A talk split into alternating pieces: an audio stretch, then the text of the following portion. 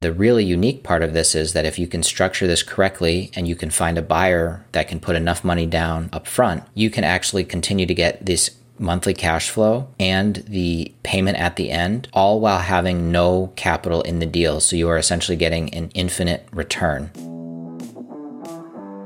Welcome to School of Success, the podcast that will help you reach your goals and become the success story you've always dreamed of. Join us on our journey as we explore the strategies, tools, and tactics needed to build health, wealth, and personal development.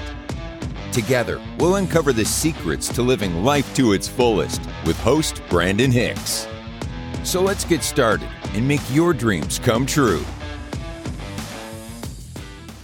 Welcome back to another episode of School of Success. Today, I wanted to share a new investment strategy that I've been looking at recently. We are still pressing forward with self storage. We're continuing to look at deals that meet our buy box, and we've underwritten over 100 deals this year, submitting about 15 offers so far. Unfortunately, we haven't had any luck with those offers. We are still finding that there is a spread between what the buyers are able to pay with lending, where it is today, the higher interest rate, and what sellers are are looking for. A year ago, they were able to get top dollar. A lot of times there'd be a bidding war. And so they were able to get really good returns on their properties. And now that's just not the case with the lending and the environment we're in today. And so we are still continuing to press forward with that. But now that I no longer have my W 2, I am starting to look at active income sources that can help me with replacing income and really scaling up that income so that I can make more investments into syndications and commercial real estate investments where I can grow my passive income. And one thing that I've been finding just within commercial is that although it is a fantastic long term investment vehicle that allows you to build a significant amount of wealth over a long period of time, it is a little bit slower because the cash on cash return is just a little bit lower. Generally, in a syndication, you're looking at seven to 10% cash on cash return. Whereas on something like an Airbnb, you might actually be able to get 50 to 60% cash on cash return. So your money is working a lot harder for you. And that allows you to make more money with lower capital investment. So as I've had this realization where I need to be focusing on higher cash on cash return investments in the short term or the near term, I came across this method that Pace Morby shares, which is doing joint venture partnerships with investors that are doing doing a number of different types of deals where you can be the capital partner. They're bringing the deal and you're bringing the money and you're able to a lot of times split deals 50 50 and get your capital return back to you in a short period of time. So you can now start to recycle your money quite a bit and get it into new deals and continue to make more and more money on that same initial capital that you had. And so there are a number of people that are starting to do this. So I wanted to share a recent learning on a way that you could make some additional active income income with capital that you might have just sitting in the bank right now. So this new investment that I've been looking at is actually involving a creative finance strategy known as a wrap. And so a wrap first starts with an investor reaching out to a seller that's in distress. And this is important because we are looking to take over the seller's mortgage, which would be called a subject to deal. So that is we are taking over the property subject to the existing mortgage. And there's a number of benefits to both sides and reasons why both would want to consider this. So for the seller or the owner's perspective, they're in distress for some reason. They either don't have enough equity in the property to be able to close the property and pay the agent without having to come out of pocket. And if they don't have the liquidity within their bank to make that payment, then they are kind of stuck. Or they might be behind on their mortgage and the bank is looking to foreclose on them. And by having this investor come in, they might be able to take care of that for them. So the investor comes in and says, Hey, we can take over your property and your mortgage. We can do what's called subject to. We will will take the property over and we will take over your payments and we'll catch you up. It's called arrears. So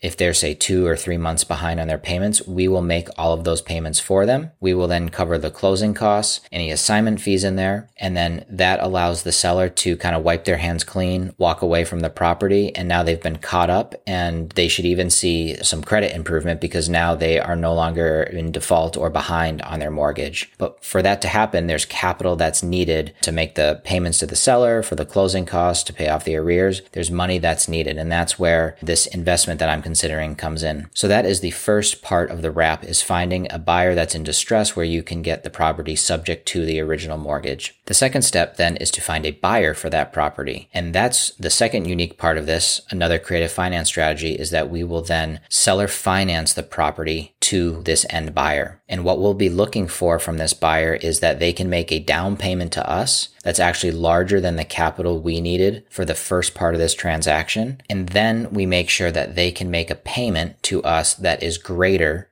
than the underlying mortgage payment, that mortgage that we took over subject to. So now we're getting money up front with a down payment to pay us back for all of the closing costs and all the fees associated with that first transaction. And then we're getting ongoing monthly payment on that seller finance note from the buyer. And we make sure that that payment is greater than the payment that we need to make to the first mortgage. And by making sure that it's greater than that first payment, we are able to keep the difference. And that's monthly cash flow for us. So that's what's really unique about this investment strategy is that we're able to make money upfront when we get that down payment and we make sure the down payment is large enough to cover our initial costs with some profit. So we make money upfront. We then make monthly cash flow because we're making sure that the payment that the buyer is paying us is greater than the mortgage that we're now on the hook for. And with it being a larger payment, we are then able to collect that spread or that difference as monthly cash flow. And then we can make money on the back end because that buyer is going to continue to make payments to us every single month. And then let's say after seven years, they go to sell. Well, after seven years, we've now continued to pay down the original mortgage.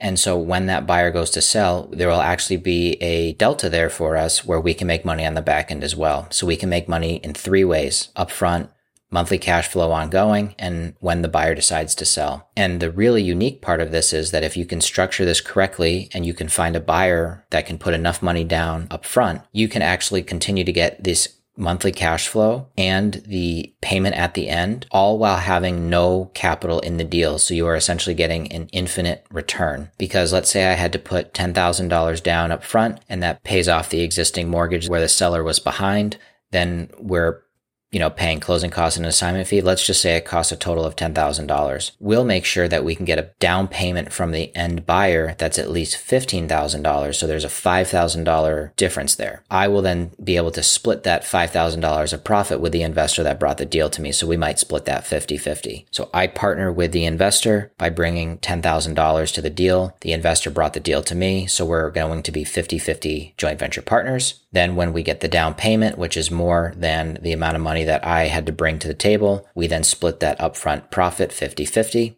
And then now all of my capital has been returned, but then we're going to continue to get monthly payments from the buyer and that'll be cash flow for us. And I've got no money in the deal. And so it'll be an infinite return and I could be collecting two to three hundred dollars a month of cash flow. Now, one deal is not going to make me rich, but the really cool part about this is that I can then take that initial capital that sat in the deal for about two to three months, and then I can redeploy that into another wrap deal, just say two to three months later, and then go collect some upfront profit, ongoing cash flow, get my money back, and then repeat. So you can get this into this rinse and repeat strategy which can scale over time.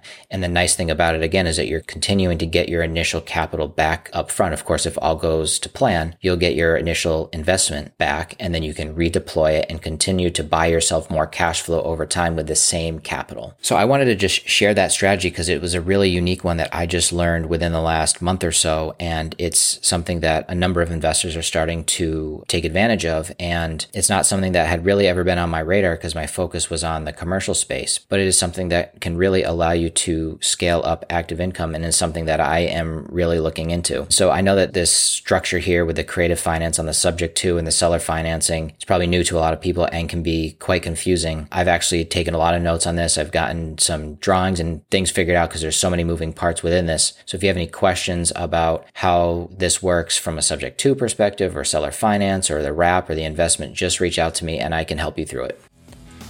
Hey, I appreciate you listening to another episode of School of Success. I'm committed to helping others reach their full potential, so if you found value, please leave a five star rating and review. With that, we can reach more people and help make their dreams come true.